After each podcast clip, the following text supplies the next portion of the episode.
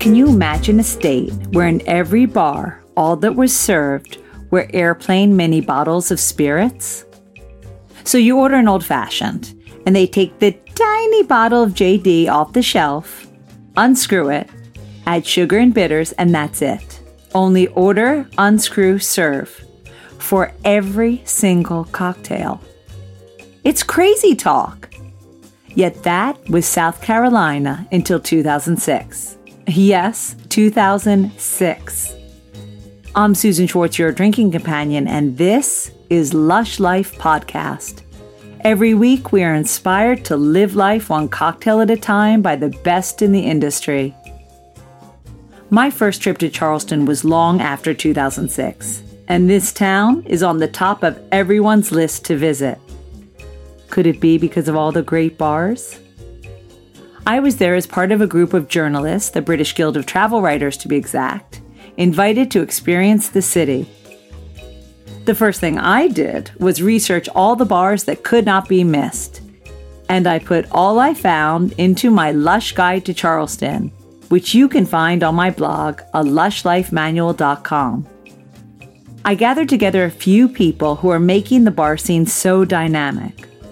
One was Scott Blackwell from Highwire Distillery, whom I had on the show a few weeks ago.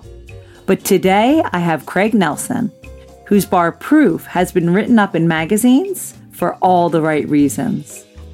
Then we meet the bar managers of two of the most famous restaurants in the USA, which just happened to be in Charleston Justin Simcoe, bar manager of the bar at Husk, and Ashley Dodds, bar manager of Fig. We're starting with Craig Nelson of Proof, and Conde Nast Traveler called him one of the founding fathers of the Charleston cocktail scene. I'll let him tell you how that journey began. Um, I grew up here in Charleston. Uh, I grew up over on James Island, which is just like one of the, I guess, one of the barrier islands to the city. Um, and uh, my family's been in Charleston for uh, a couple hundred years. And we, um, when I was born, we lived on Folly Beach, and we moved over to James Island, which is just one barrier island end. And um, that's it. Yeah, that's where I grew up. And um, you said your family's been here for a couple generations. Where did they come from originally? Um, we've got Scotch Irish, we've got Swedish, we have some Native American. So a proper American. Yeah, full on mutts. mutt. That's full on mutts, exactly. Now, um, on your website, it said that your first touch with hospitality was being dropped off at your grandmother's liquor store. Uh, can you tell me a little bit that, about that and your grandmother? And- Sure. Yeah, my grandmother. She was a. She was. She and uh, my grandfather ran a liquor store for somebody else, and they had it for quite a few years. Um, when I was in kindergarten, the bus used to drop me off in the shopping center where the where the liquor store was, and she had cleared off a, a shelf on the back, um, right behind the counter, where the half pint bottles used to go, and she would put like a little pallet there, and I would take my nap after after uh, got out of kindergarten. So you were like sleeping within I would sleep and bottles. she would tape the bell. and when people would come in, she'd catch them. It was Oh, a really love that. tiny little liquor store, just a little narrow shotgun space. And um, and then when I would get up, I would dust bottles and organize and move things around, and that was. Um, And, how long did you were you dropped off at your grandmother's? Like until what age? Um, I don't know. I think probably at least through first grade, but then my little sister started going to school, so I started walking her back and forth. Um, she's a couple years younger than me, so once she started going, we would walk to school together. So she wouldn't sleep in the liquor store. No, she didn't uh, sleep in the liquor you. store so much. Yeah, we, we were taking care of each other at that point in time. So you were really familiar with kind of drinking culture, even quite young. It wasn't um, anything that was hidden from us. I would definitely say that. I mean, it was out in the open. My grandmother would have her, you know, uh, bourbon with a with a side of coke every afternoon, and my grandfather would have, uh, you know, generally a vodka drink or, or a Jack Daniels, and their friends would stop by in the afternoon and cocktail, and I got to where I could pour a scotch and soda and and drinks, that kind of stuff. And how old were you at that? Probably seven, eight, nine.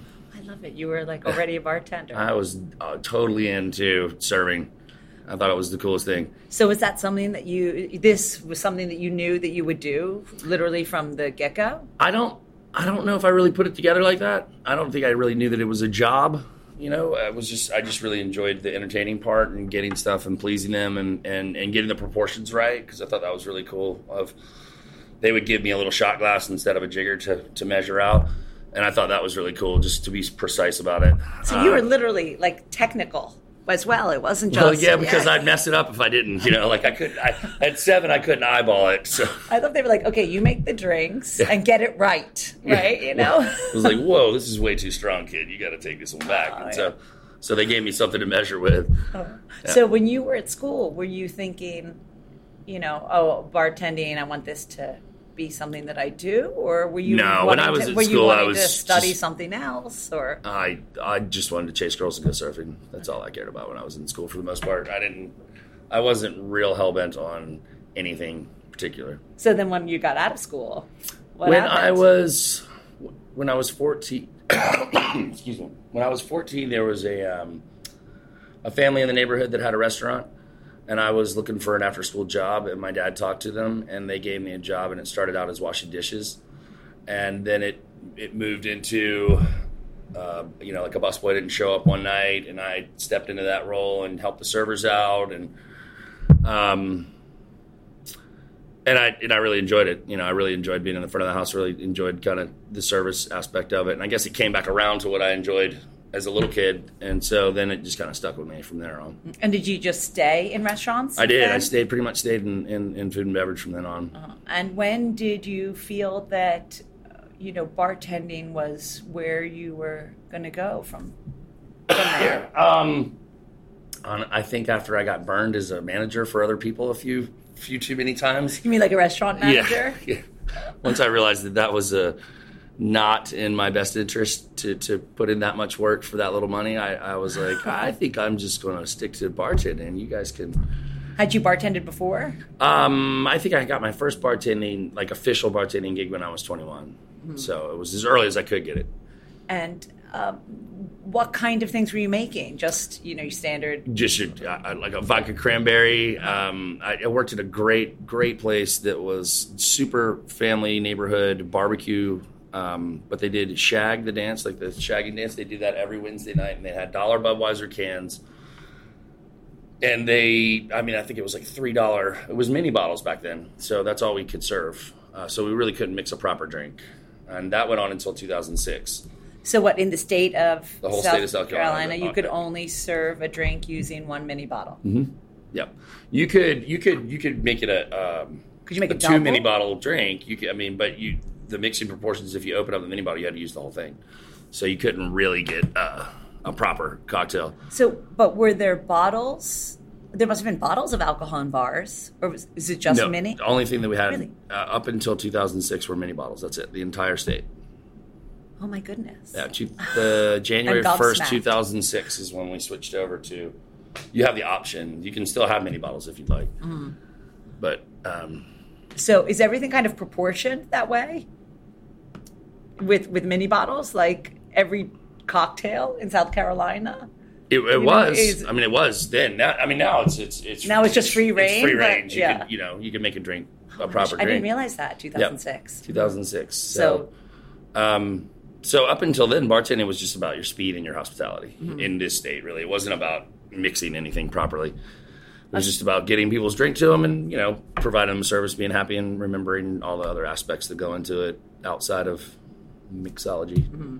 Well, before 2006, then, uh, of course, that that is you know quite early in this cocktail culture that we have now. Um, it being about you know 13 years ago. W- Were you ever thinking about you know the quality of the ingredients or you know that like when did that germ of you know Um, just making the people happy with a vodka tonic I to read oh I'm gonna create something. Yeah, I started reading about. I don't remember what publication it was, but I read an article about um, a guy named Sasha Petraske that had milk and honey, and I it just kind of was like, "Whoa, wait a second, that sounds super cool." And then I read a little bit more, and I found um, Dale DeGroff and, and, and a couple. You know, it was like spiraled into this dark web after I read this one article and it was the people that he mentioned and then I started reading about them and then I, I got really inspired by that and took a couple of trips up to New York to check out the cocktail scene and, and just kind of put it on a back burner but like this is something I want to do and I started really focusing and, and trying to learn as much as I could then. And when were you able to actually practice it here in in Charleston? You know, what was your first job where you could do that? Um, I'm trying to think timeline wise. Or place wise? Uh, there was a, a, place called Fez on James Island that was a French Moroccan restaurant that was away from the city. I'd been downtown and worked at a lot of of the bigger, more popular restaurants. Um, not necessarily bartending, but but uh, but managing. And then um, I worked at a Spanish restaurant that was super high volume and really, really, really popular, and had like a disco in the back, and it was it was a lot of fun. But we couldn't really mix too much then because of the the speed. Um, and when we did the place on James Island, I came in as kind of an operating partner, and um, we were able to start putting some drinks behind the bar. Was some of the things we were doing. What do you think you took away from New York that you wanted to um, definitely bring here? Were there like a few things that, that you saw while you were there that you said that? Um, you know, God, there were so many things. I still love New York so much. Um, it the just the precision and the pride in taking in the cocktails, and you know, um, having somebody like Sam Ross come up to your table and he doesn't know you from anybody and just sits there and takes the time to talk to you about what kind of drink it is that you want and let me fill you out, and then he comes back and it's it's absolutely perfect. Was like, I got to figure out how to do that. That's that's pretty cool. So when you ha- were at this the French Moroccan restaurant. Mm-hmm uh, do you remember any of the you know first cocktails that you we created? Did, we did. Um, one was a it was an aperitif. It was a, we called it the Club Fez aperitif, and there was a combination of Lillet. Um, I think there was some chocolate bitters, orange uh, soda. It was just really light and refreshing, and it kind of went along with with the with the atmosphere of the place. You kind of come in and have one of these, and just kind of you know get your appetite going.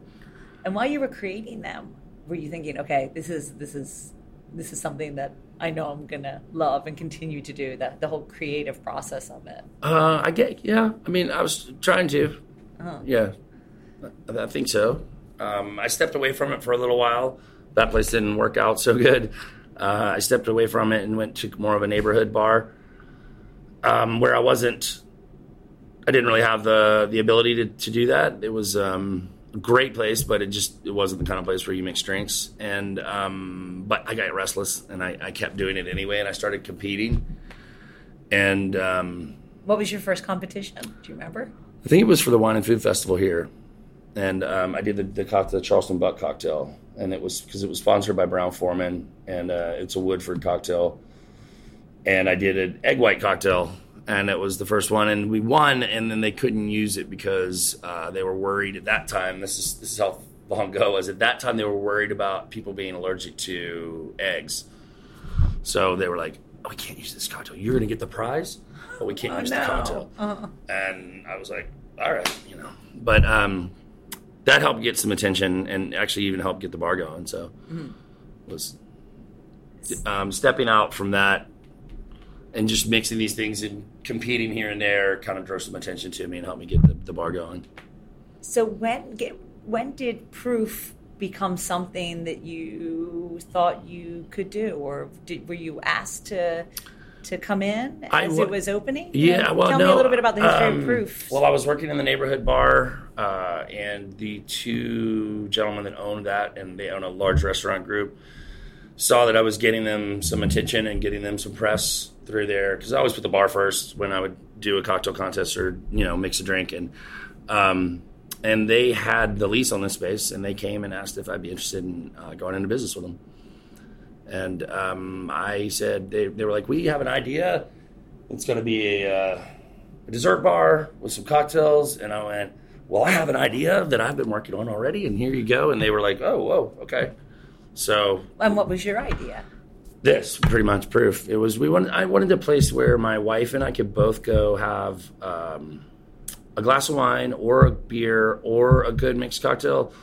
that wasn't necessarily a restaurant. Because to get all of those things, we could either go to um, like a, a good craft cocktail bar, but the wine and beer selection would be kind of lacking, or we could go to a really good beer bar or we could go to a really good wine bar, but we couldn't kind of necessarily sit down. And I'm a kind of a schizophrenic drinker. I'm like, I might start off with a glass of sparkling wine and switch to a cocktail and finish with a beer. And so we wanted to go someplace where the music was right and the lights were right, and we could order all of those things. And so that was the kind of the, the idea behind Proof. There were plenty of places to go sit at a counter and eat and get all three of those things, but um, there weren't many places where we could go and just do all of that in one, just as far as like drinking and socializing. Now, you mentioned that there were craft cocktail bars. Mm-hmm. So, how was how has the scene changed in Charleston? It You know, has from 2006 little mini bottles to embracing craft cocktails. How long have you seen? I mean, it, it, it, it honestly started right off the right off the rip. Uh, people started, let's do this. Like, get in, let's start mixing. Um, now that we can use the full bottle. yeah, yeah. Um, I remember I was so really even 13 years ago. Yeah, Just- people just started getting it going. You know, like they just started playing around with it, and you also had so the restaurant scene was really starting to take off here and starting to get a lot of acknowledgement. And the restaurant tours, I think, are the ones that kind of pushed the craft cocktail scene here. Uh, because I remember sitting at the bar at Fig and one of the owners, Adam, coming by and putting a bottle of slow gin behind the bar within like the first month of us getting big bottles.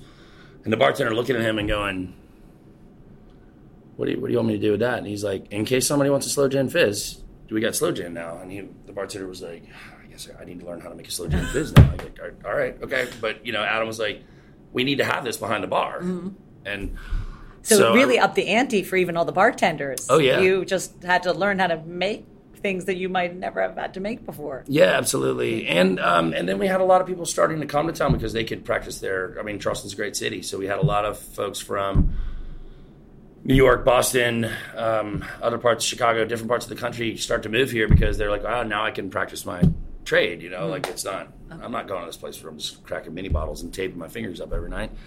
And but Charleston's a great city to live. And they, so you know, we started getting people from outside to come in and bring influence into and ideas. And and while when you first opened Proof, um, did you were you still competing as well at the same time? I was, I was. I kind, I really used the competition stuff as a as a means of getting um, attention for us, PR.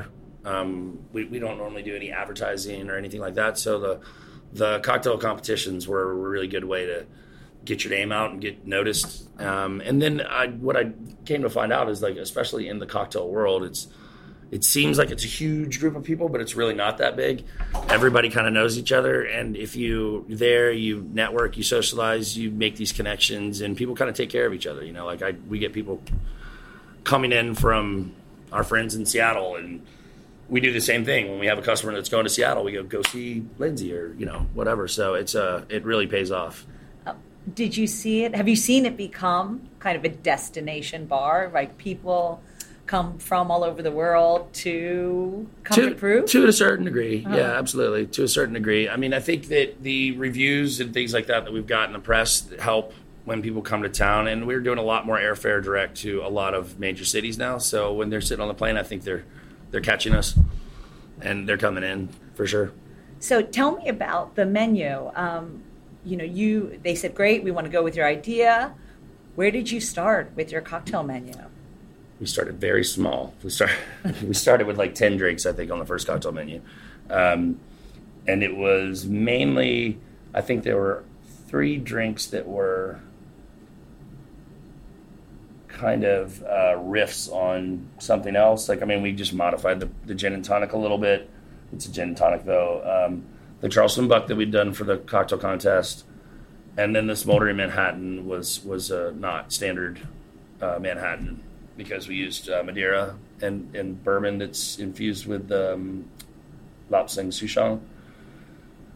Um, and then everything else was just straight, really by the book classics. I mean, no no deviation whatsoever. And did you find people responding pretty well to We those? did, we did, yeah. People really really enjoyed that. And at that time in 2012, we still had a lot of folks that hadn't tried a Manhattan or a, a, a, an old fashioned, or you know they'd just seen it on Mad Men, and so they were coming in and like, you have an old fashioned. It's crazy. I kind of think that the South is all bourbon. Yeah. So you're saying that people hadn't really even had an old fashioned? Yeah, there were still a lot of people that that hadn't. know- I mean, they you know they've had their bourbon and gingers for sure, but but um, you know, or a, or a proper martini, like a good 50-50 martini was just you know everybody wanted just wanted the vodka martini. It took us. You know, we're still battling that one, but we don't really battle it. Uh, if you want a vodka martini, fine, no problem, you can have it.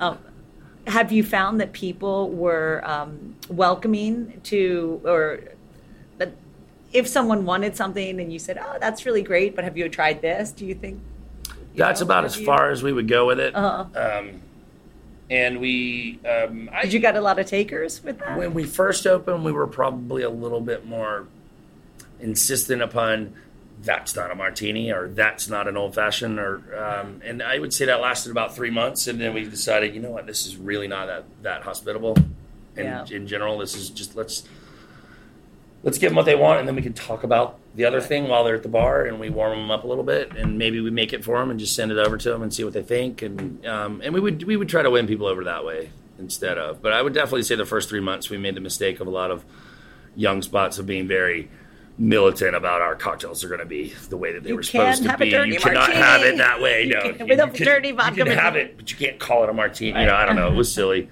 We look back on it now and definitely think that was really silly because that was one of the points is that we wanted to have a cocktail bar where I could come in and order the 50-50 and my wife could order her dirty martini and nobody was going to say a word about it. And it was like wait forgot that. So you know we, we quickly scrapped that attitude. Now you mentioned your um, gin and tonic. Um, it you know you google your gin and tonic and it got a lot of press. And um, uh, you know you were named food and wines one of the best 50 best bars in the country. Uh, not i'm not not saying it's only because of the gin and tonic but how did you tinker with it? What did you you know talk me through your creative process even for something such a simple drink? Yeah, So- that drink came about completely by um, um, after I won the Wine and Food Festival uh, contest. God, 2009, 10, something like that. They one of the part of the prizes was just a great big box of booze and like bitters and mixed and um, things that weren't available here in the market. And I just started playing with it, and I had fallen in love with Hendrick's Gin. Um, it was definitely my gateway gin. I was at a, I was like, I'm not a gin drinker at all. And then I was like, well, you cannot be a bar, you can't be a bartender and not be a gin drinker. So like, buck up, buddy, you know. And and I started drinking Hendrick's. Now I, I you know, the more juniper, the better. That didn't last long to, to take long to get to that point, but um, I started making this drink when I worked on Saturday nights at the neighborhood bar, and I would want to sit down at the bar for my wife and I had had our first or second child, and I wanted to just get just a just like 20 minutes at the bar before I went home, and it was my early night out. Um, and I knew that she would probably be putting the baby to sleep right about that time, so like it wouldn't have been good for me to just bust in the door. Um, and so we had to change. So I would make the drink in a pint glass, and I would uh, muddle the cucumber and put the lemon bitters in there, a little bit of lemon juice, and it just it kind of slowly had changed until I got it exactly where I wanted it. And I would go to the bathroom and change, and then when I come out, somebody had drank half of my gin and tonic, and it started happening like every single Saturday night. And I was like, oh wait, I think I think other people like this and it would be one of the servers would come by or the kitchen guys would come by and they they grab my pint glass and they just knock back half of it. So they were kind of doing me a favor. I didn't need the whole thing before I went home anyway, but I was like, well, I think I think this drink's gonna work, and so I brought it with me. so do you think you'll make one for me at the bar now I'd be happy to make one for you. all right cool All right. Next is Justin Simcoe, bar manager of the bar at Husk. Husk is the brainchild of chef Sean Brock, which, although he stepped down as culinary advisor in May, still is one of the most important restaurants in the USA. Justin explained to me just how the restaurant and the bar work together. So the bar as a physical building is separate. It's uh, it was built in the 1830s as a three-story single-family home, burned down during the Civil War. Not because of it, just there were a lot of fires at that time, and you know no fire brigade or no working fire brigade um, available. Uh, so it sat in rubble for about 30 years. It was rebuilt in 1907 as a two-story single-family home by a different family. Um, so it is a two-story building. Um, all the brick is original. All like the earthquake beams going through it are original. Um, so that has a really nice adds to the atmosphere, adds to the environment. You feel like you're sitting in a, you know, an old basement, hanging out, um, drinking whiskey or cocktails or something like that. Um, as far as why, or as far as like the uh, the cocktail program itself, um, I don't know if hyper seasonal is the right term, but we change our drink menu. We change like five or six drinks out every month and a half, two months, three months, depending on how quickly we're getting new produce in. So, like during the winter, it's a little less interesting just because we're getting a lot of root vegetables, and that's not you know the most exciting thing. But like right now, we're starting to get we just started to get dewberries in, um, so that means that raspberries, strawberries, all the other fruits, are, all the other berries are on the way, uh, as well as peaches. We're going to be getting tomatoes soonish, I hope. Uh, a lot of fresh herbs, a lot of flowers, so we got a lot of new stuff to play with, and whatever kind of comes through that the kitchen door is what I use in the cocktails. I don't generally special order anything. Um, like we don't use pineapples because we don't have pineapples in the South. Um, and then as far as the cocktails go, we kind of my things kind of stay closer to classic cocktails and do twists and um, maybe do like one different ingredient or if we make something have it just be kind of weird and people see it on the menu and oh really is that is that what you're doing? Like, yeah, it's cool. It's different. You're not going to get it anywhere else. What's an example of that on the menu now? Right now, uh, I have a drink with purple cabbage in it. I have a spicy margarita with purple cabbage in it. So it's not for the flavor, but um, it's for the color. So when you add lime juice to the anthocyanin, which is in uh, purple cabbage, it goes from being this like dark purple or gray color when it oxidizes to bright pink, like bright, bright pink. So it looks really cool.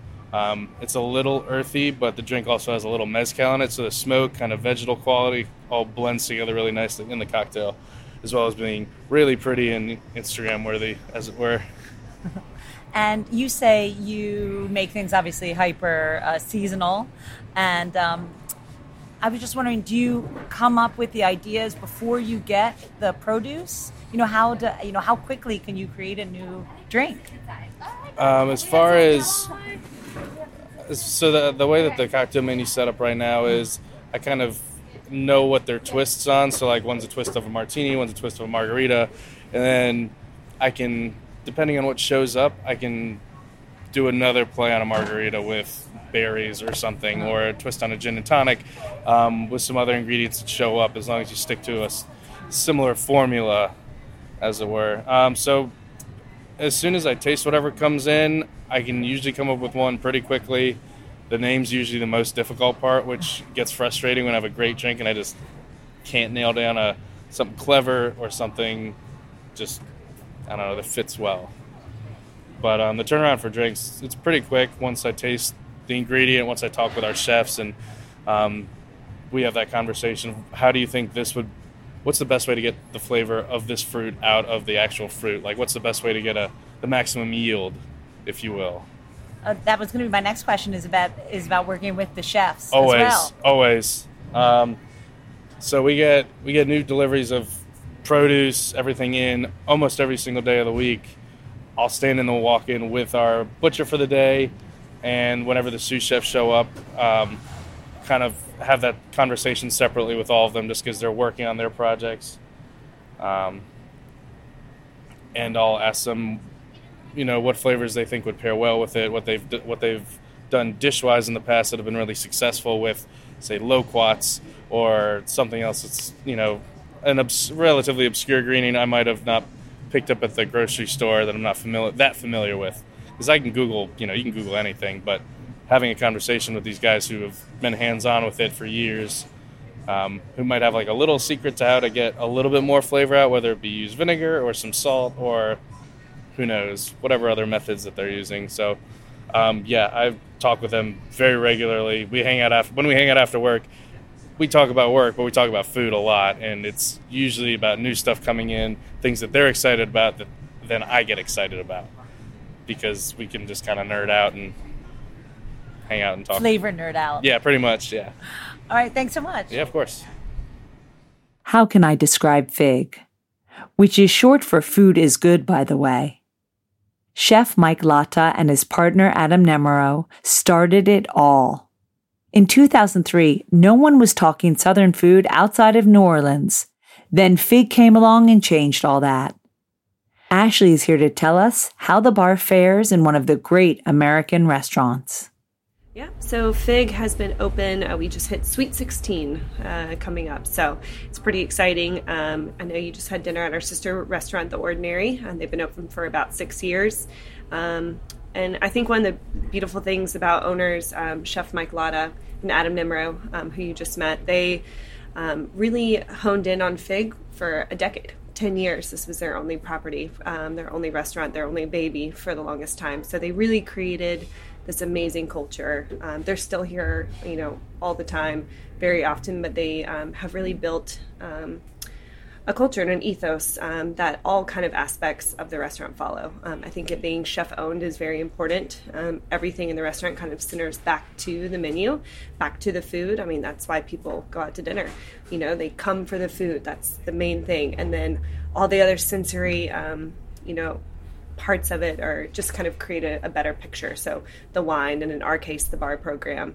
Um, but this restaurant is really focused on uh, the food and the menu. Um, but yeah, after 10 years, um, you know, they opened up their other property. But yeah, we hit 16 years, and it's a pretty awesome place to work. We have a couple of core um, members in place. I have been here for um, seven years going on, and I started out as a food runner, um, as a server assistant, and I kind of served for a little while and bartended for a little while. Um, and now my kind of official title is dining room manager. Um, but that's really just a vague term. Um, I do everything from working with reservations to, in this case, kind of doing the more administrative organization of the bar.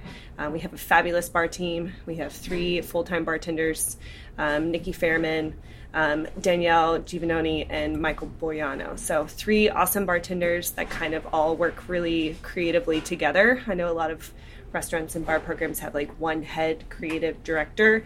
Um, this kind of allows us to have everyone pull in their strengths. Um, some lean more classic and kind of boozy stirred cocktails.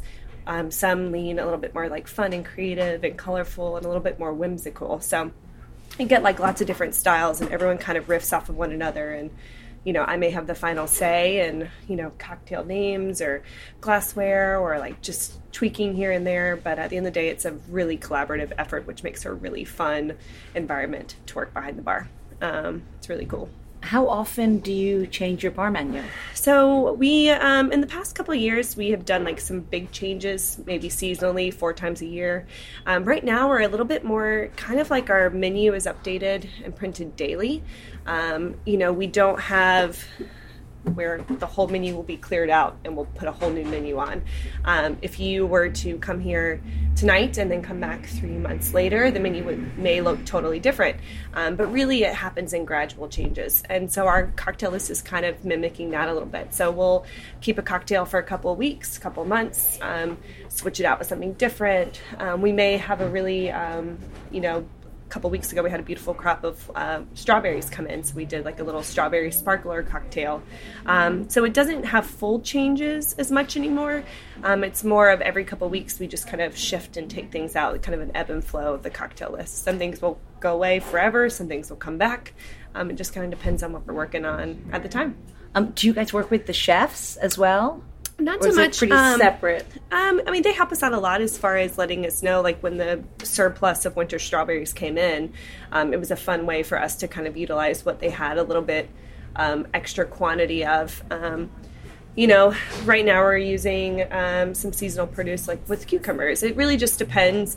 they help us out with some like fresh herbs when they're getting really beautiful herbs in, or maybe, you know, it's more of just them giving us a heads up and us kind of going from there. Um, and chef likes to come in and taste and he really his kind of like ethos as far as like food is concerned you know you have to have all the components. You have to have um, the acidity. You have to have um, the the structure of the cocktail needs to be there.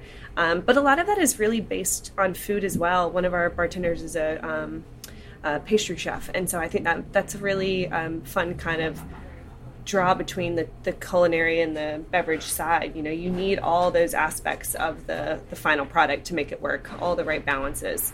Um, the bitter, the sweet, the acid, you know, you get people who come in and say, oh, we don't want a sweet cocktail. It's like, well, you do need a little richness to, to balance out that super, you know, bitter amaro or the really bright acidity of the fresh lime or the fresh lemon or whatever you're working with. So, um, you know, I would say that it's the chef doesn't really have a handle on the cocktail list too much, but his philosophies are definitely seen in the cocktail list, if that makes sense. So, talk me through some of the cocktails that you have on the menu now. Yeah. Um, and that's also really fun too. Morgan, um, who is our general manager, Morgan Calcote, she's also our kind of wine buyer. Um, you started, we started to see a lot of like wine-based spirits come into play. I think that's really fun. You know, we're known for our food and some of our, you know, um, best chef awards, also our outstanding wine program award and things like that. Like people know us for food and for wine, and it's really fun to kind of pull those elements into the cocktail list as well. Um, so you'll see like a lot of vermouth or aromatized like wine-based spirits um, throughout the cocktail list right now. Um, like this uh, Rosso vermouth and the Bianco vermouth, we're using um, Monterosa. Um, he's an amazing actual just like wine producer, um, but then he makes these two vermouths using you know aromatics and herbal kind of components. He actually like grows a lot of them on his farm. It's pretty amazing. Um, his name is Daniel Garella. Um, it's pretty awesome. So you're seeing some of that. Um, you know, we like the Southern Shandy right now.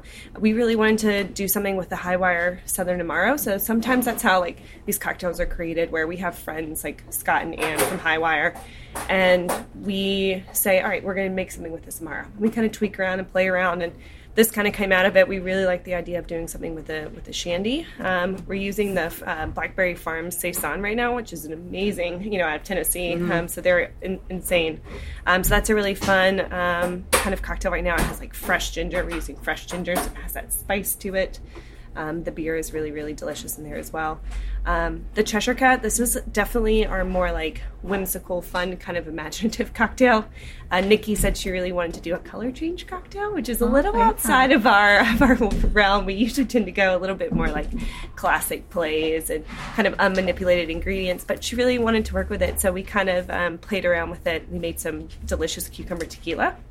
Um, oh, yeah, that sounds yeah, fab. It's really nice. Um, so we have that, and then we have a couple of like floral elements. We're using orange blossom water, uh, Nikolaihof um, elderflower syrup. Nikolaihof is a pretty um, amazing Wachau um, wine producer that we know about from our wine program. Mm-hmm. So when we heard that they made elderflower syrup, we got some in and used it in this cocktail. So that's another way, like, it's not just the food that comes into play, it's also our wine program that comes into play. It all kind of ties, we, we use each other a lot. So when she was bringing in Nikolaihof wine, we decided to pick up their elderflower. So that's pretty fun.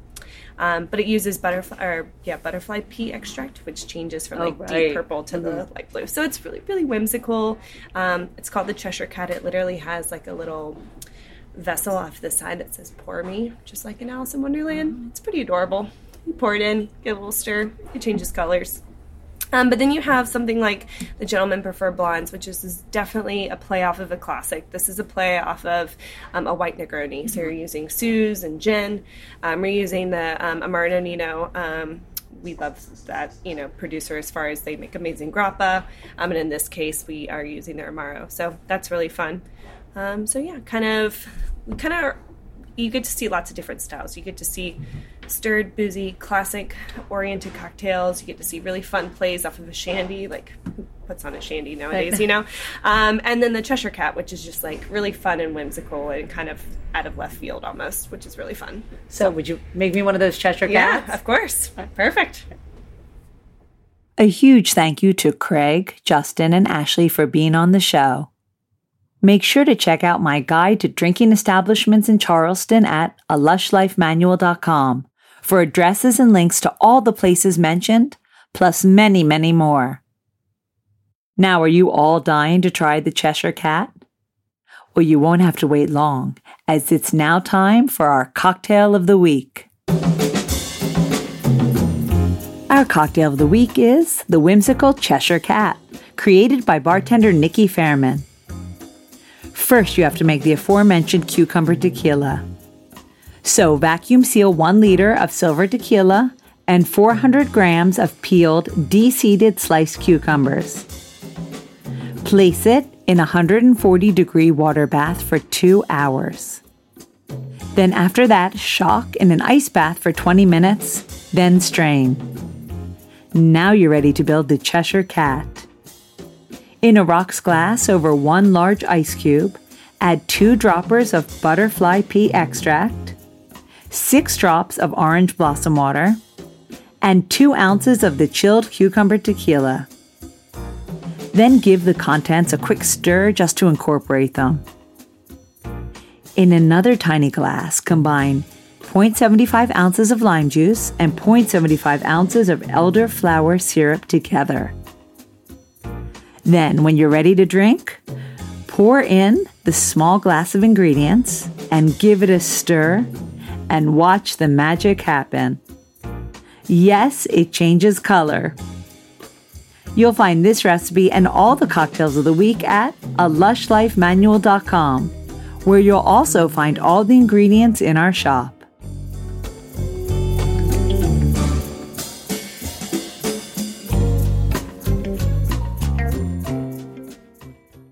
Next time, we're behind the Westbury Hotel's Polo Bar in London.